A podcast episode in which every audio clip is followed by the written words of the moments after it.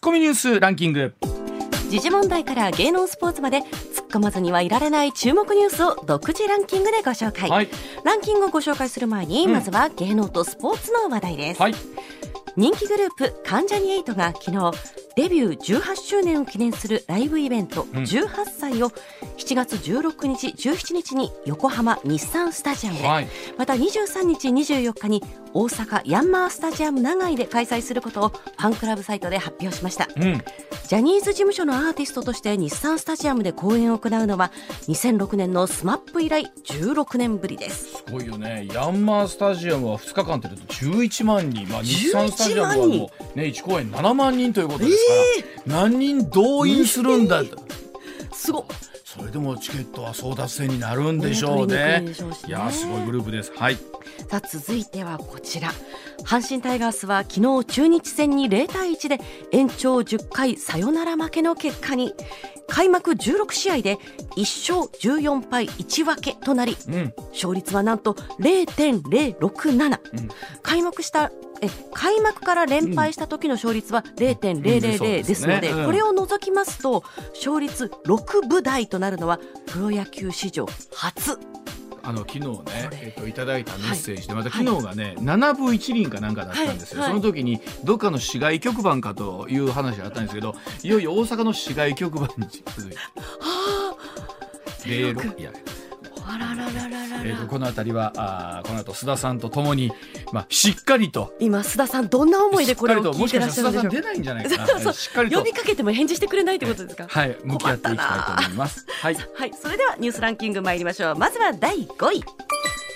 HIS と JTB それに航空会社系列の旅行会社は新型コロナウイルスの流行に伴って中止していたアメリカ・ハワイ行きのツアーを今月今月下旬からうん。来月上旬にかけおよそ2年ぶりに再開するということです。まあ、あの海外旅行というのは待ちに待ってたという方いらっしゃるでしょうね。はい。でもなんかえもう始まるの？みたいな。え 行くと決めた方も恐る恐るな気がするんですけどね。あのまあ本当例えばそれぞれの国のねうん。感染対策どう考えるかということってあると思うんですけど、えどうでしょう？これ例えば海外旅行とかが多くなってきてふっと見た時に、はい。海外と日本との、えーそのいわゆる感染対策みたいなことのうん。違いをうん。本当に肌ででしょうね。分かる方もねこれから出てくるのかなというところあると思いますけれども、ね、どんなふうになっていくんでしょうマスクのねしてる人の割合とかね海外と日本全然違いまますすもんね。はい。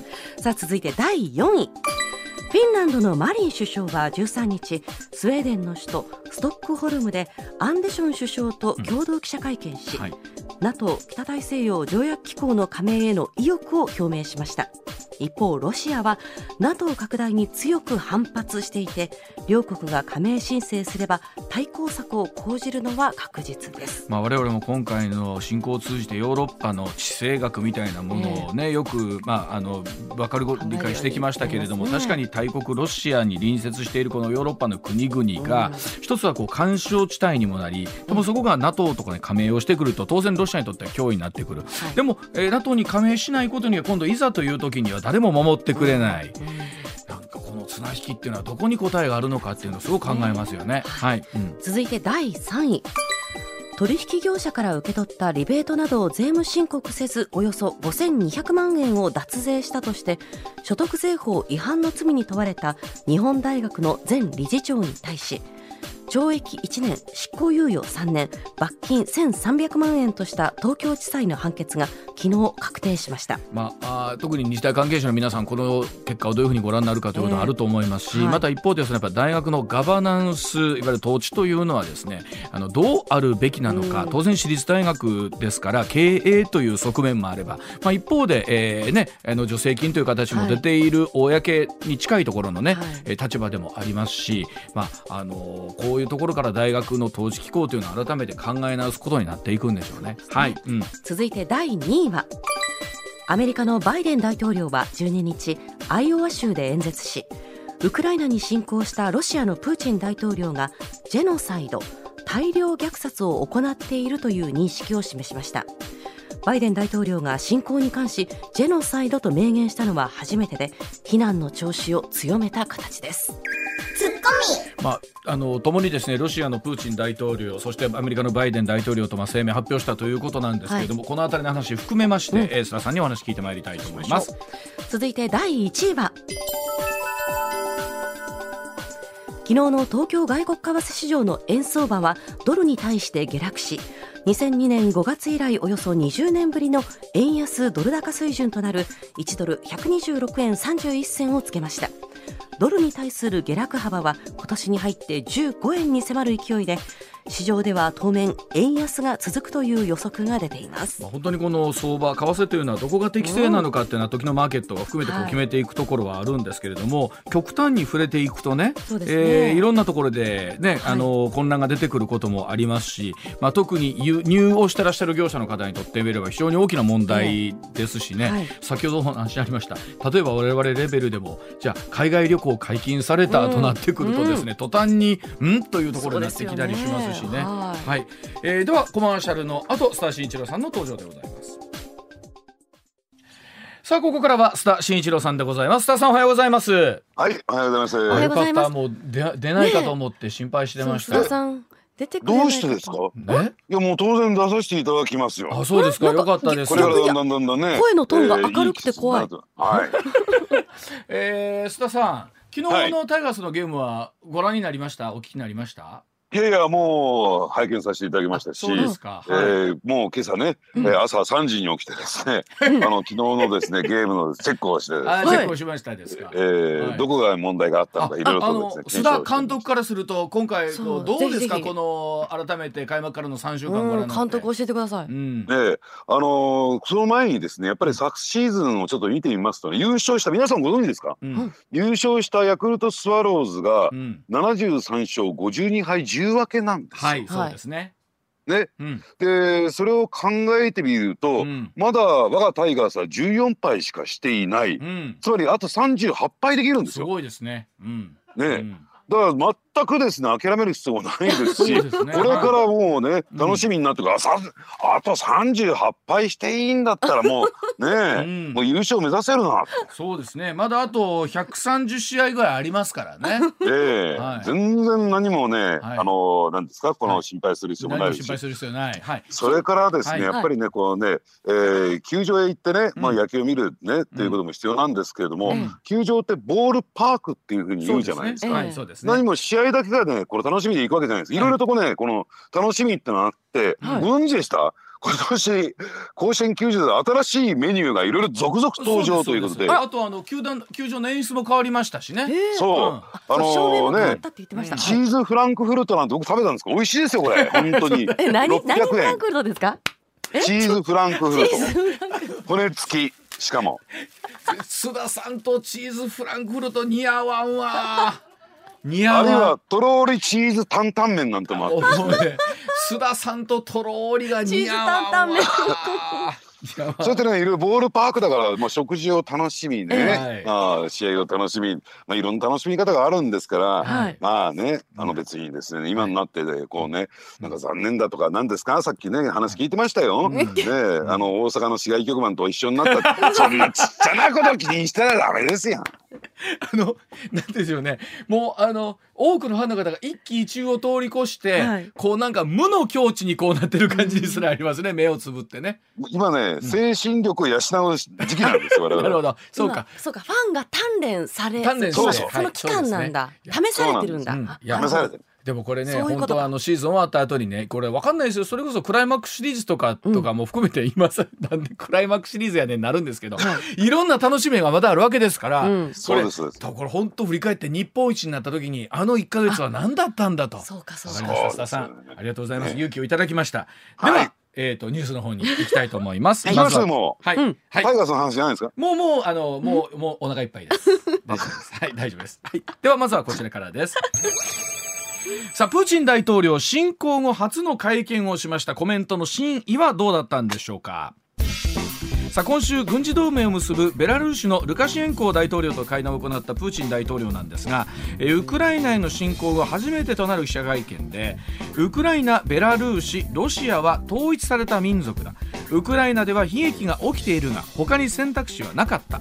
またウクライナにおける特別軍事作戦は計画通り進んでいるとコメントしていますがさあ須田さんこれらのメッセージから一体我々はどう読み解けばいいんでしょうか、うん。ええ。あの大前提としてね、うん。まあ歴史観と言ったらいいんですかね、はい。あの要するにロシアという国のありようと言ったらいいんですかね、うん。えーここがですね何かこうプーチン大統領にの、えー妄想の中でね、うん。えーまあ要するにおおおよそ世界では受けられないようなうん。イメージが出来上がっていて、はい。先ほど申し上げたようにですね、えーウクライナ、えーベラルーシ、ねうん。そして、あのーロシアはですね、うん。えー一つの民族だと一体化されているとうん。いうところもですねこれある種のね誤った歴史観と言ってるんですか、えーに基づいたものなんですよ。うん。でこれどういうことかというとですね、うん。驚くべきことにですねうん。これヨーロッパからアジアにまたがる広大な地域は一体だというふうなふうにイメージしてるんですよ。プーチン大統領が。うん。ええ。うん。でその中で要するに、えーもうあのなんですかそのひあのスラブ民族であるですねもともとウクライナとベラルーシ、うん。えーそして、えーロシアっていうのは、まあ、一体的な地域だったんだと。ねうんうん。でこれはですねかつて、えーオバマ大統領と、えー首脳会談を開いた時に、うん。えープーチン大統領は明言していてですね、うん。えーウクライナとかベラルーシがあるわけじゃないと、ね。うん。そういったものは存在しない。あるのは大ロシア、ね。えこれは今のロシアを指す。小ロシア、これはウクライナなんですよ。うん。そして白ロシアこれはベラルーシですね。えーしという地域にしかないんだとうん。いうことを、えー明言している。要するにそれがですね統一させるための、まあ、大義って言ってるんですか、うん。そのためのこの戦争それの、えー一角を成していたウクライナがですね、うん。ロシアから分かれてですねまた先になって、えーヨーロッパへ入っていく西欧へ入っていくっていうのは、うん。しかも NATO へ加盟するっていうのは、えーこれはロシアとしては絶対許容できない、はい。民族を引き裂く行為だっていうのがそもそものススタート地点なんですね。まあ、で結局でもそういうことをしないようにということで例えば国際的にですよ。例えば国連だったりとか、えルールを決めてですね、はい。武力によってそういったところの国の線引きっていうところは、えーええ。お互いに侵略しないようにしましょうということを本来国際的なルールで決めてるはずなんですよね。そうなんですね。うんだから、あのーその一方でこれはある意味で国内的な問題なんだっていうのがプーチン大統領の理解なんですよ。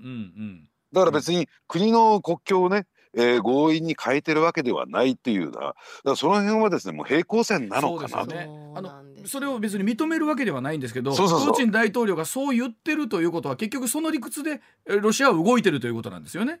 その思い込みで動いているという状況だから、うん。要するに、えー先ほどねご紹介いただいたように、記者会見で作戦は継続しているとうん。いうふうに言ったっていうのは要するに、えーその目標目的をですね達成するまでずーっと、えーウクライナ侵略を、えー継続していきますよというね意欲の表れであり、うん。でしかもですね、えープーチン大統領としてはやはりそこで敗北をするとかロシアが今劣勢に立たされているということをうん。やっぱり国内世論的にもですねまあ認めることはできないしうん。正義は我にありということを意識してますからね。うん。ですから、あのーそういった意味で言うと当初の予定としてはあのーいキーフを一気に陥落してですね、うん。えーまあ、ロシア領の政権、まあ、我々の言うところの傀儡政権をはい打ち立てて、うん。でその中でまた一体感を確保するというのが、まああのーまあ、当初の目的、えーね、目標だったわけなんだけどもそれが認められない以上ですね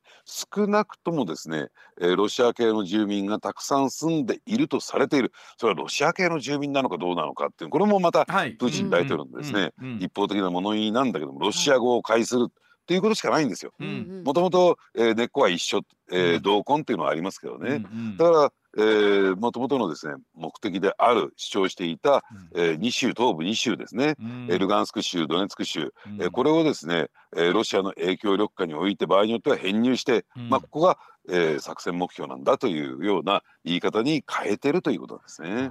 あの広く見ていくとこれロシアだけの問題じゃなくって例えばあの東アジアとかを見てもそうだとは思うんですけどもともとうちのと同じ国だったとか民族だったって言い始めるとですよ。これどこまで遡るんだっていう話になるわけですよね。そうですよ。ねねえだからでうん。だからそういった意味で言うと先ほどワイズさん。言われたようにね、うん第二次世界大戦後は、えーそういったことを言ってつまりこれをそういったことを言い始めたからこそナチスドイツはですねどんどんどんどん勢力圏を拡大していったわけですよね。うん。だから、えーそういったところの反省に立って第二次世界大戦後の世界秩序が成り立っているわけですから、うん。要するに、えー軍事行動であるとかそういった実力暴力によってですね、うん。えー国境が変更されないようにというのが大前提でありそのためにですね監視したのが国連だったはずなんですそうですよね。ね。あのこの会見の時にもおいいろんなメディアでも伝えてましたけど、はいえープーチン大統領の後ろでですね黒いカバンを持った、あーね、えーはいあれがおそらくおそらく核のスイッチだろうというふうに言われてるんですけれども、えーそれをですね常にまあ我々にも見えるような形でとなってるんですけれども、あのあたりやっぱりこうメッセージを出してる感じがあるんですかね？そうですね、うん。あのいつでもそれを使えるぞというようなメッセージであるとか、うん。そしてもう一つはですね、うん。どうも要するに国内的にですねそのクーデターと言ったらいいんですか、はいはい。えーというのを恐れていて、うん。要するにプーチン大統領が核発射っていうのを、うん。えーまああの決断したらですねそれはスムーズに、えー実行に移されるようにつまり軍部の反対であるとか情報機関の反対がぼあるいは妨害工作があってもですね、えーそれを、えー大統領の一存で全て決定ができるような、うん。えーあれは国内的なプロパガンダっていうメッセージもあるんじゃないかなと思いますね。でもあのどどどうなんですか？例えばいわゆるね、えー周りを固めている人たちが、えーその経済界の人たちもですね少しずつこう反プーチン大統領になってきているオリガルヒと言われている人たちそうですし特にエネルギー系扱っている人たちが、えーはんね、少しずつプーチン大統領から離れているという話ありますがこの辺りのシーンはどうなんでしょう金須田さん。えーただですね、うん。あのーこれが恐ろしいことにですね、ロシア国内の世論調査、うん。ねが実施されたんですけれどもえ侵攻前と侵攻後を比べてみますとねうん。10ポイント10ポイント以上上がってるんですよ。すね。80%ただこの世論調査を実施したうん。えー機関というのはですね、えーロシア国内においてはですね独立性が強くてどちらかというと反政府なんですよ。うん。うん。うん。うん。そういったところが調査した結果によると今80%を超えているというねうん。高い世論調査の結果を見てみると、うん。あのやはりそういった、えー世論に支えられている。だから、うん。なかなかですねどうなんでしょうねそういった人たちが、うん。えーまあ反政府的なね動きを見せたとしてもですねうん。世論によって強力に支えられているという構図があるものですから、うん。プーチン大統領は強気でしょうし、うん。あるいはそういった、えー政権交代みたいなね動きに対してもですね、かなり大きな歯止めになってるんじゃないかなと思いますね。えっと、ニュースの中でもバイデン大統領が、まあ、ジェノサイドだと、まあ、もちろん一国の大統領としてかなり強いメッセージを出しましたけれども、この発言のシーンこれもどういうのに須田さんご覧になりますか、ええあのやっぱりこれもですねやっぱりアメリカ、まあ、国内向けということもありますし、ようん。要するにバイデン大統領自体が弱腰ではないかって批判があるんですよ。うんうんうん。要は最初からですねそのねこのウクライナの戦争に介入するつもりはないっていうことを言ってしまった。ね、で加えてですね確かに経済制裁は強化してるんだけれども、うん。それ以外のところで弱気ではないかという批判、うん。でこれはですねえー来年中間選挙を迎えていく中でやっぱり非常にですねリスキーなえー状況になってきてますからね。で2024年には明日で今年ですね中間選挙、うんうん2024年にはですね大統領選挙を迎えていくという中で、うん。やっぱりその国内でのバイデン批判を抑えるためにもですね、うん。やっぱりそこはトーンをアップしていかないと、うん。えー要するに、えー強硬に出てるんだよということをアピールしていかなきゃならない。でただそれを言うことによってますますですね、うん。えーこの分断と言ったらいいんですか？そうですね。えーがす世界的な分断が、えー加速しているのかなという感じもしますよね。これどうですか？例えばアメリカが打てる手とするとね例えば経済制裁を行う、えー、NATO の方からバックアップするとは言ってもですねあと何か手としたら残ってるんでしょうかね。いやだから軍事的に介入しない限りですね、うん。もうほぼほぼ、えーつまり、えーまあ、す例えばですね、ん。じょ上空を、えー飛行禁止区域に設定するっていうことになってしまうと、うん。でこれを、まあ、ウクライナの要求に基づいてね、うん。そうするともう軍事的衝突 NATO との軍事的衝突は想定されてしまいますし、まあえーであるいはですねさらなる軍事物質、えー例えば装備なんかのですね、うんえー供給してしまうと、うんこれは敵対的な行為だということになりかねない。うんだから、えーこれよく中立国ってあるじゃないですか。はい。あのこの戦争においてうんうね。んで中立国っていうのは要するに戦争当事国のですね、うん片一方に加担をしないっていうことが中立国のあの、持つ意味なんですよ。ただもう加担してますから中立国ではない、はい。これは非公戦国というですね枠組みでしかないんですよ。なるほどね。うん。で非常にうん曖昧な微妙な立場でしかなくてうん。でそれがですねいつそのレッドラインを超えるのかっていう問題も出てきますからうん。今以上のですねウクライナに対する軍事的なバックアップっていうのはなかなか難しいところがありますよね。あのうん。侵攻始まってもう一月半から2ヶ月近くこれ経とうとしてるんですけどね、その間にこう世の中の国際的な枠組みの空気もなんか日に日に変わってるかなと思ってましてね。例えばあの中国だったりインドっていうところも、えーなかなか表立ってはねえー加担はできないんだけれどもかといってアメリカに100%寄るわけではないよとただこのジェノサイドというかこういう、凄惨な状況になったとしてもかといってやっぱり、えーインド中国あたりのスタンスってあんまり変わってない感じがありますよね。えーだからあのそれはねその国のエゴというつもりは私は毛頭ないけれども、うんうん確かにウクライナのですね、うん。えー状況ってのは悲惨であり人道的に問題が起こっていることは分かるけれども、うん。ただ翻って自分たちの国の国民をかの、えーまあその経済を考えてみるとね、うん。やはりだからといってロシアと関係を遮断すると、えーじ自分たちの国に大きくブーメランで帰ってきてしまうと。はいはい。で、ん。そうなると、えー自国民のですね不利益につながってしまう、うん。で、えーひいては自分の、えー政治的な基盤が揺らいでしまう、うん。とするとなかなかロシアとはけ手を切れないよねっていうのが、うん。やっぱりインドとか中国あるいは南アフリカなんかの考えなんですね。そうです。だから本当にこうなんて言うんでしょう膠着している状況の中でただただ東部から南部への攻撃だけが激化しているというか、うん。より凄惨になってきているというイメージになってますよね、はい。このここ12週間はね。そうですね、うん。あのただね、えーこれは別にロシアはあるいはですね、うん。このウクライナに限った問題ではなくて、はい。過去ですね、えーロシア軍というのは短期決算を胸としてきたんですよ。うん。うんでそれはチェチェンにおいて、はい。えーあるいはジョージア、えーにおいてですね、うん。えーまあ、あるいは古くはですね、えーハンガリーチェコスロスロバキアにおいてですね、うん。えー短期決戦をやってきたわけなんですね。うんうんうんでそれなぜ短期決戦ができるのかというと徹底的に破壊する徹底的に、えーまあえー殺戮行為をやって相手に恐怖心を植え付けるうん。ということをやってきた、うん。その成功体験があるんですよ。うんですから、えーまあロシア軍のやり口としては略奪をする性的暴行をするというのは常套手段なんですね、うん。あるいは殺害をするっていうのは。うん。ですから、えーうん。これまで問題にしてこなかったというのも一つ問題かなと思いますね。ね。まあ、これが長期化したのでよりまあ多くの世界中の人々にえ知られることがえ増えたということなんですね。そうなんですね。うん。ですからこれが従来のやり方でありそして、えーもう早期にですね幕引きをするためにもさらに、えー、そうか過激な行動に打って出ているというのが実態ではないかなと思いますね。さあそんな世界の状況の中で我々日本はどうかというお話でございます、はい。こちらです。さあ6時42分になりました。続いての話題こちらです。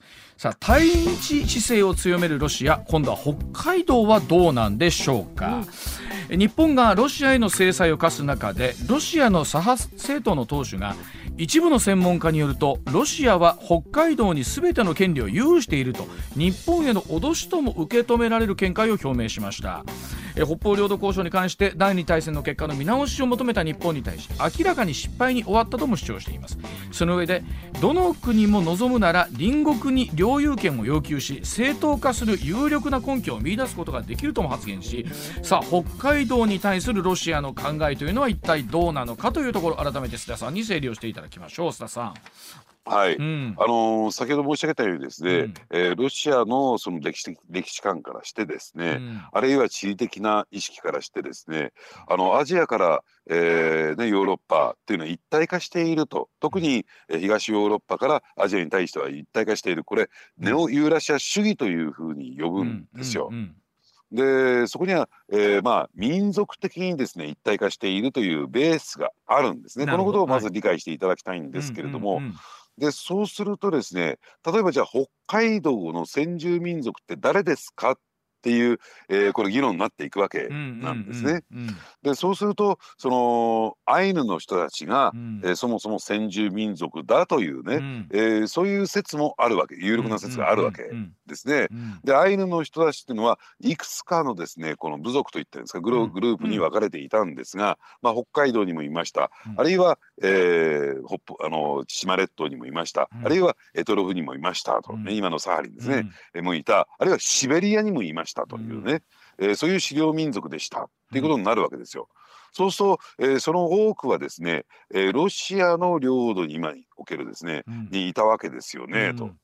でそうするとその人たちが、えー民族的な独立自決を求めるならば北海道もそもそもはそういった一部になってるんじゃないですかと。うんでそしてその人たちがその、えーアイヌ民族の人たちがですね主な、えーメインのですね、えー生活圏としているのはロシアなんだから、うんそこはロシアのものだこういう理屈になってきちゃうんですよ。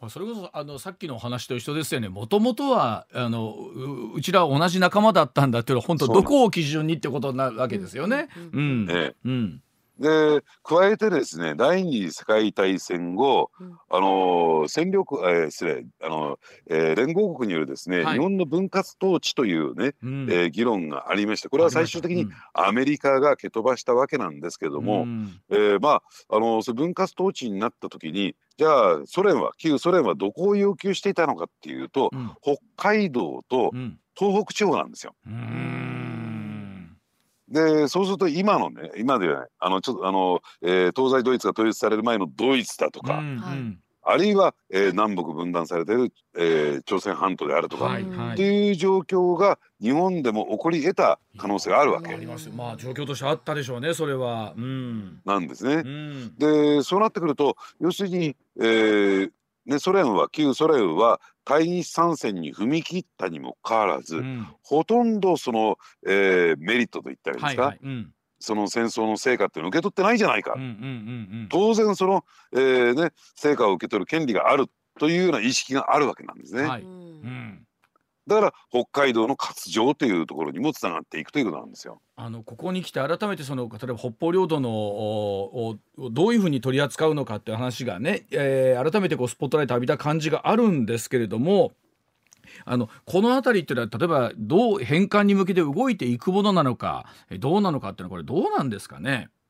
ですから、あのー過去ねうん。いろんな歴史的なこう経緯があっていろんな、えーに日日露間にはですね、うんうん。えー約束事が決められたうん。わけなんですけれどうも、ただですねその根底にはやっぱり、えーそのね、北方領土というのは、うん。えーソ連に旧ソ連による第二次世界大戦後のまあ言ってみれば成果なんだっていう意識が非常にこう強くあるんですね。うん。ですからなぜそれを、えーただでね、えー日本側に引き渡さなきゃならないのかうん。という意識がある。うん。そして、えー今回のねウクライナ問題と連携しているのはうん。これ最終的にですね安倍プーチン会談でなぜその北方領土の返還問題というのがうん。空中分解してしまったのかといそうとね。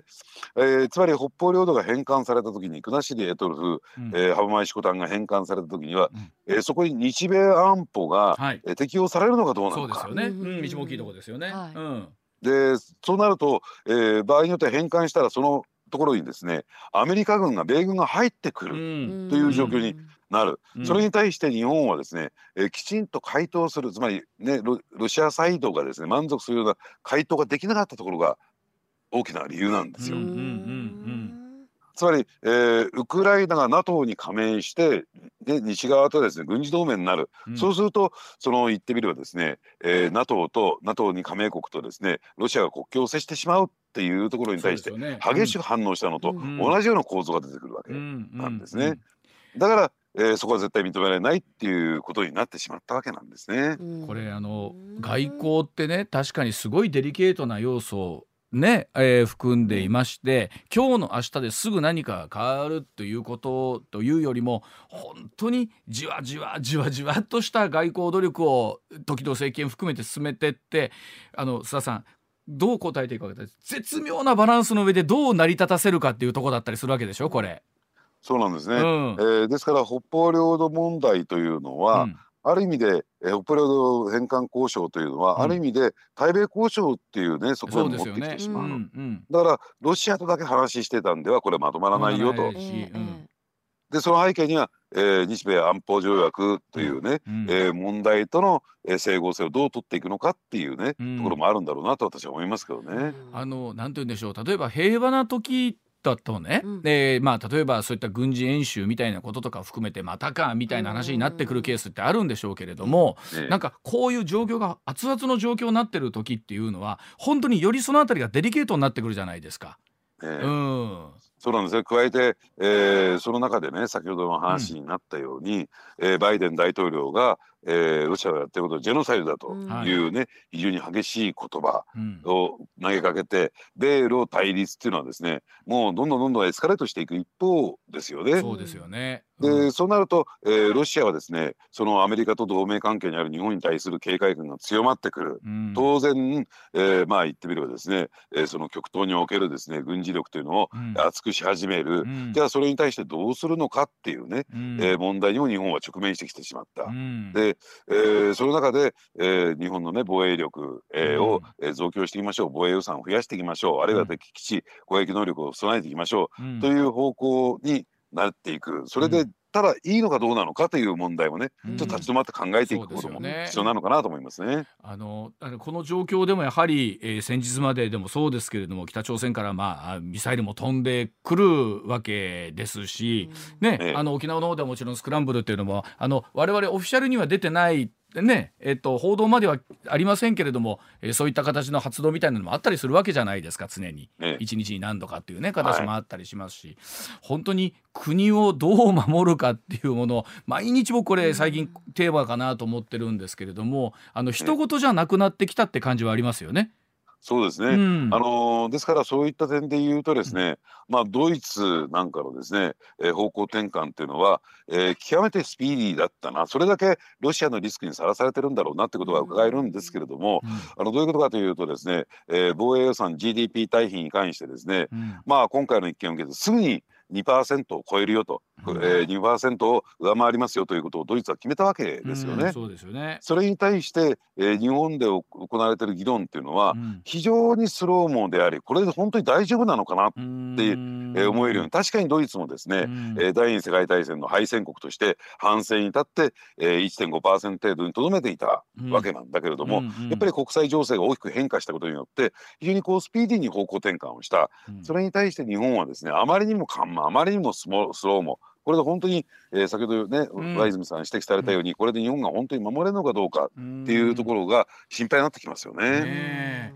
あのーなんかなんていうのそれぞれやっぱり国の持っている国民性だったりとか地形みたいなのってやっぱ大きいと思うんですよね、うん。やっぱりヨーロッパって常にあのいろんな国が隣接してて、ね。はい。陸続きで、うん。すぐお隣は仲間であり隣の国であり、うん日本の場合ってやっぱり島国ですからどうしても何かといったら海一つ越えてっていうところが僕らの気持ちの中のベースにありますから、はい。国を守るということに関してもね。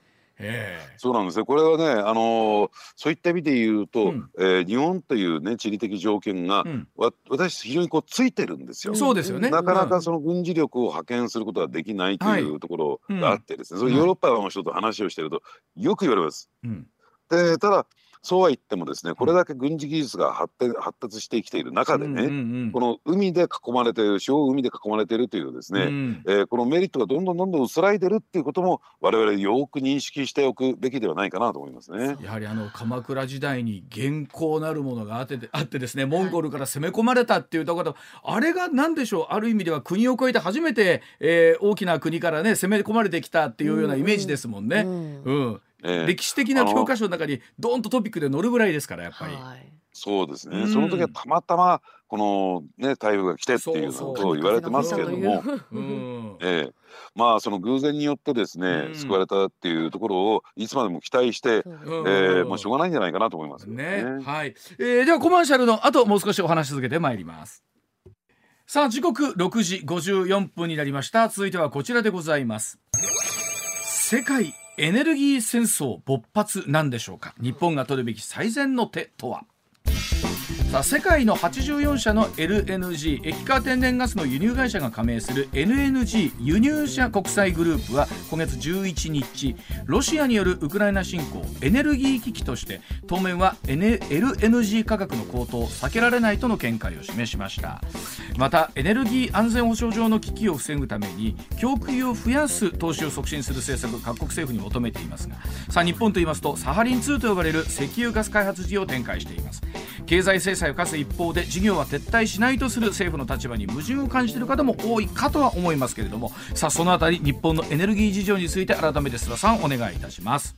うん、はいあのー、やはりですね、このサハリン2、うん、まあ、もちろんロシアのね、はい、えー、国内の、えー、サハリン2からのですね、うん、えー、天然ガスの輸入というのはですね、うん、えー、日本の消費の天然ガス消費のですね約10%を占めてるわけなんですね。でほぼほぼこれは、えー、火力発電所に使われているわけなんですけれども、まあそうなるとですねこれを例えば、えー、もう買いませんよと金融措置なんかをするとですね、うん、えー、いっぺんに電力価格が高騰してくる。うん、私たちの生活を直撃してくる。だからその代替するようなところを探してこなければならないんですけれども、うん、今ご紹介いただいたようにですね、うん、これは天然ガスヨーロッパと違ってパイプラインで運ばれてきてるわけではありません。はい、ね。えー、液化してですねそれを船積みによって持ってきてるという状況にありますから、はい、LNG を他のところが持ってこなきゃならない。今世界的な世界マーケットはそれものすごく高騰してるんでね、ね、なかなかその代替するところがないっていう、え事情も抱えてる。そしてもう一点理由がありましてねそこからなかなか撤退できないっていうのは、はい。うん、どういうことかというとですね過去同様のケースが日本においてはあってですね非常に苦い経験をしてるんですよ。はい、と言いますと、うんそれは何かというとですね、うん、あのイランが、まあ、日本とイランって非常にこう友好なというかですね、うん、えー、歴史的な友好な関係を築いてきたのがない経緯があってですね、うん、あの言ってみればイランのその油田開発に、うん、え日本が参入しましてね、うん、えー、イラン南西部にある巨大油田アザガアザアザガデン油田というのを開発したんですよ。はいうんうん、でその権益を日本が獲得したんですね。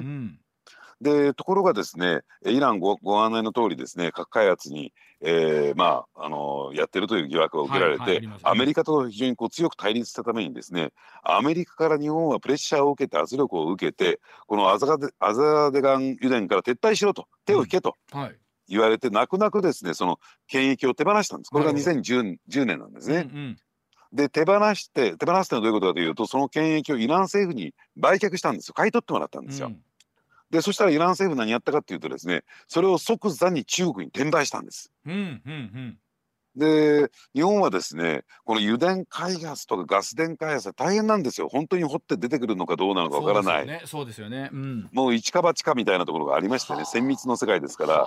でそういった意味で言うとコストもかかる、えー、時間もかかるということで一生懸命開発した油田であるにもかかわらずですねトンビに油揚げを触られたという状況になってしまったんですね。なるほど。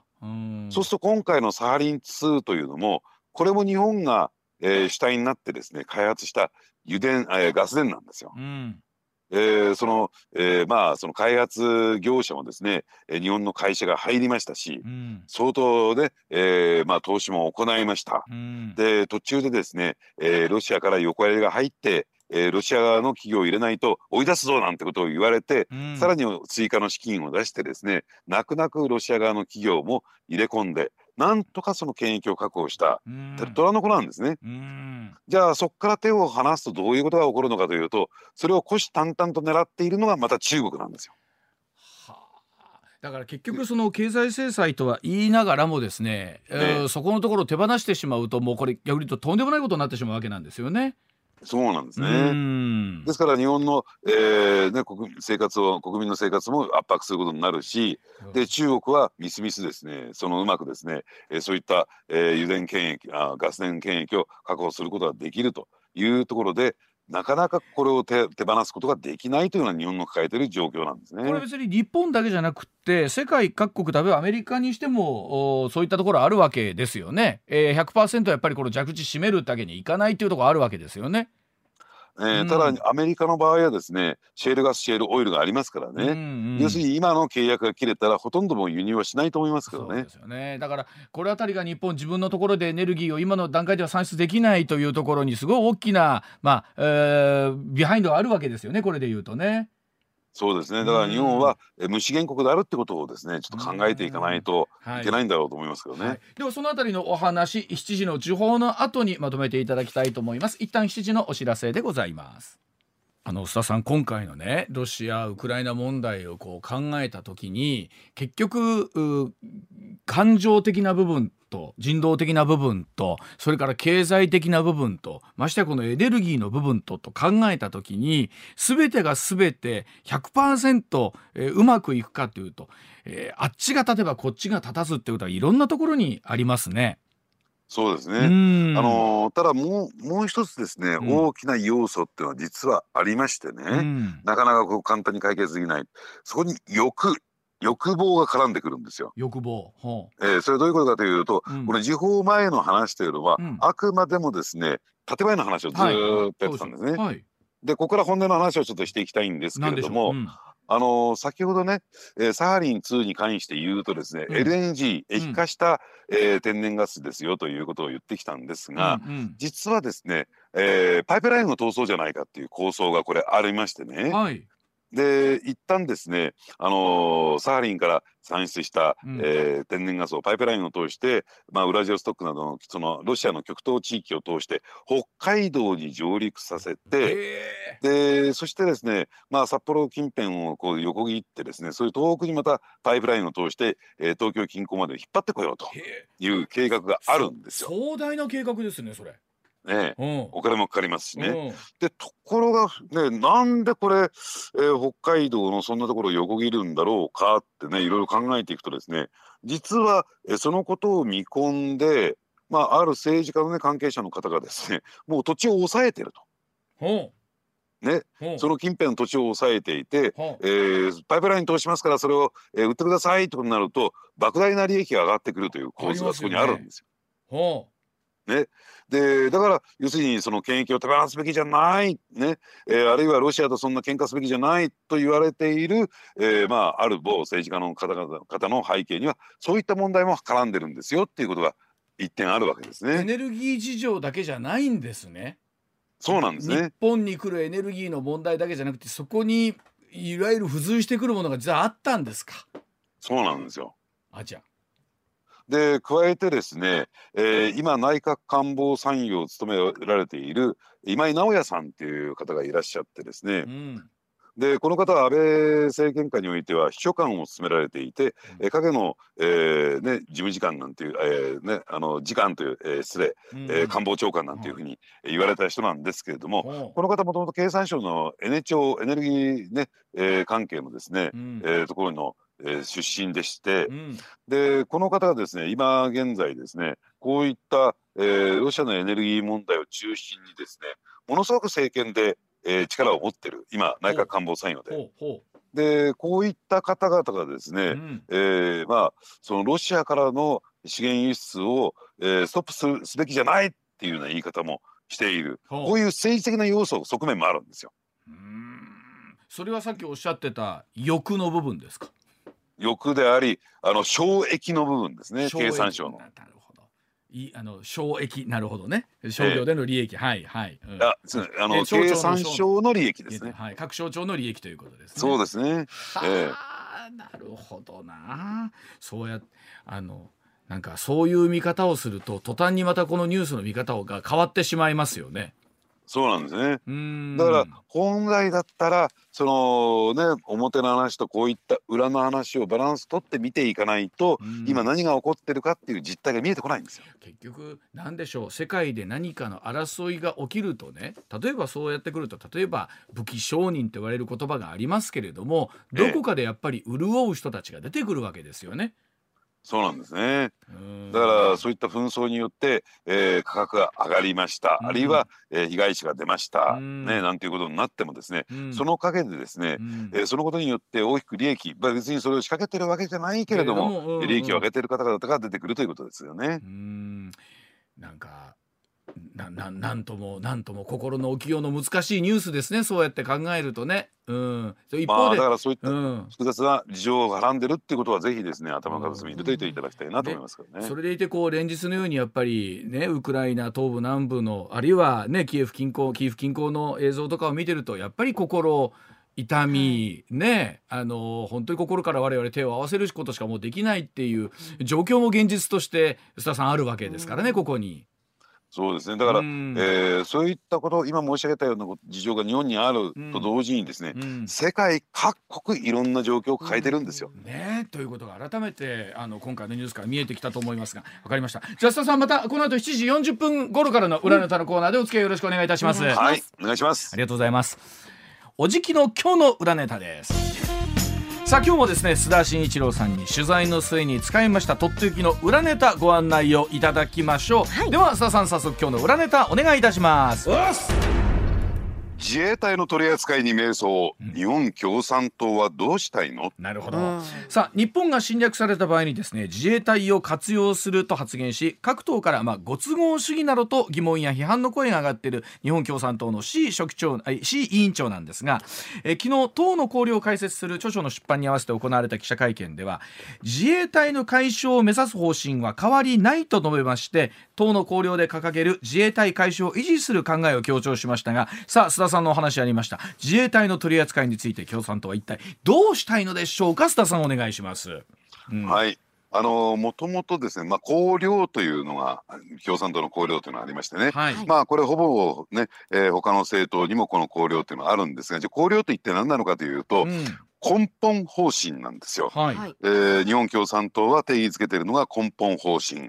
ですからここへ向かってですね、えー日本共産党は、えーまああのーやってきますよということなんですけれども、うんうんじゃあその綱領、えーこれ実は、えー1961年第8回党大会で、うん。まず最初の綱領が策定されるわけなんですね。はい、で以降ですね部分的な改定があったんですが、うん。まあなかなかですね時代の事情に合わないというかそぐわないということもあってですね、うん。2004年1月の23回第23回党大会で全面的な改定が行われた。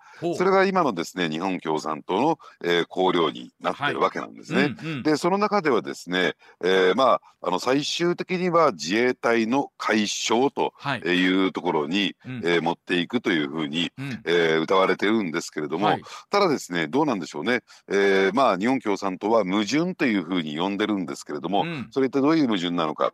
じゃあ憲法9条と自衛隊が現実に、えー現存するですね、うん。この矛盾をどう解消していくのかうん。っていうところがですね、うん。日本共産党は方針示していてですね、うん。えこれについてはこのねえ全面改定が行われた党大会の前回の党大会22回第22回党大会の決議で、うん。えーそれが示されているんですよ。えーまあ、えーこれはですね、えーまあ、あの不破元委員長というですね、うん。まあ言ってみれば日本共産党のレジェンド。そうですよね。えーでえー C さんも全く頭が上がらない、うん。レジェンドと言われてる人なんですが、うん。えーこの方がですね演説を行いましてね。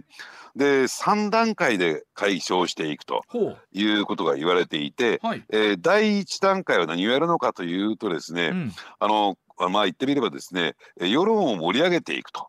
ね。えーまあ、あのまだこの段階第一段階ではですね、えー日本共産党は政権を、ね、獲得していない政権に参画していないこういう状況の中では、えー世論を盛り上げていって、うん。えーまああのーちょっと結論から先に言っちゃうとですね日米安保条約を廃棄する。ほそしてその上で、えー自衛隊を解消するう。うんここへ向けて世論をも盛り上げていくんですよ、うんつまり今の状況というのは現在私たちがいる、えー生きている世界というのはこの状態にあるとうんいうふうに定義づけてるわけなんですね。はいはい。でそして第2段階はですね、えー何どうなるのかというとですね、えーこの段階で、えー民主連合政府が、かえー成立しているとうん民主連合政府というのは共産党が政権に参画選挙によってね、はい。えー勝利を収めて政権に参画している、うん。こういう状況を民主連合政府というふうに呼びましてね、はい。でこの段階で日日米安保条約を廃棄する。ね。ほでというところに持っていくと。いうことなんですね。うん。ただ日米安保条約の廃棄と自衛隊の解消っていうのはまた違う次元の話だというふうに、位置づけてましてね、うん。そして第3段階で3つ目のステップで、えー自衛隊解消に、えー取り組んでいくということ、うん。でそのためには何をやるかというと非同盟中立ですから同盟結びませんよ、はい。日米安保も廃棄しましたよ。中立ですよ。と。うん。っていうね、えーところをを進めていって、うん。えー国際的なあのそういう意識を獲得するということで、うん。えーその中で、まあ、アジアの平和的安定の情勢が成熟したことを受けてですね、うん。えー自衛隊を解消している。だから最終的には自衛隊の解消なんですよ。あのそうだから。その中で、えっとし C さんがおっしゃってますけれどもこの九白不正というねちょっと難しい言葉なんですけど、うん。まあ要は、えー急にですね他の国から、まあ、侵略が起こった場合には自衛隊を含むあらゆる手段を行使して国民の命と日本の主権を守り抜きますということはおっしゃってるんですよね。ねうん。ただですねそれがですね、うん。えー言ってみればその綱領にももちろんそんなこと書かれていないし、うんそしてですね、えー共産党のレジェンドの、うん。えーね、不破元委員長が、うん。の演説にもですねそんなことどこにも触れられてない。だからどこをどう共産党の資料をひっくり返してみてもですね、うん。その有事の際には自衛隊を活用するなんていうことはうん。伺えないんですよ。うんあの今ねあの共産党のホームページの中で今おっしゃった日本共産党綱領の話あなたのクエスチョンにお答えしますという、まあ、あの分かりやすく PDF 化したものがあるんですけどもイラスト化したものがあって、はい。その中にはね、あのーもし日本がそういった形で侵略を受けた場合には自衛隊も含めてあらゆる手段を用いて命を守りますというふうには書いてあるんですよ、うん。この中には。ね、うん。だから命を守りますということはどうなんでしょうね。じゃあうん。自衛隊で、うん。えーがですね外国からの侵略者に対してうん。戦ってくれるのかどうなのか、っていうところは明確化されていないし、はい。はい。うん。えーそこでホームページは書かれているけれども、要するに綱領にもそんなことは盛り込まれていない。うん。うん。ね。うん。えーあるいはですね、えーその綱領を策定するにあたって前提となったうん。でこれは大会でね共産党大会で採択された、うん。えー宣言ですよ、うん。ね、演説ですよ、うん。えーまあそれについてもですねな全く盛り込まれていない、うん。だからなんかご都合主義じゃないですか？ということになって各党からの。メッセージがあるわけですよね。うん。ええ。うん。で加えてじゃあなんでそのご都合主義に走っているのかというと実はですね、うん。やっぱり今回の、えーロシアのですねあれロシア軍のうん。ウクライナ侵略というのが、はい。まあ全く衝撃的だったんですよ共産党にとってそうでしょうね。それはそうだと思います。うん。うん。ででしかもですよ今年さ7月には参議院選挙を控えている中で、うん最悪の状況の中でこんなことが行われた。うん。で加えてですね、えー場合によってはその参議院選挙でその憲法9条の問題であるとか自衛隊の問題がうん争点としてこれ間違いなく浮上してくるえーえーそういった状況の中でじゃあ自衛共産党はどうするのかというね、うんえー議論がまだ煮詰まっていない。うん。ね。でしかも自民党はあるいはそれ意識してるのかしてないのかは別としても参選挙を意識してるかどうかは別としてもですね、うん。えー例えばあれ敵視攻撃能力であるとか、うん。一番共産党がひっくり返ったのはですね、うん。核の共有化ですよ。はいはい。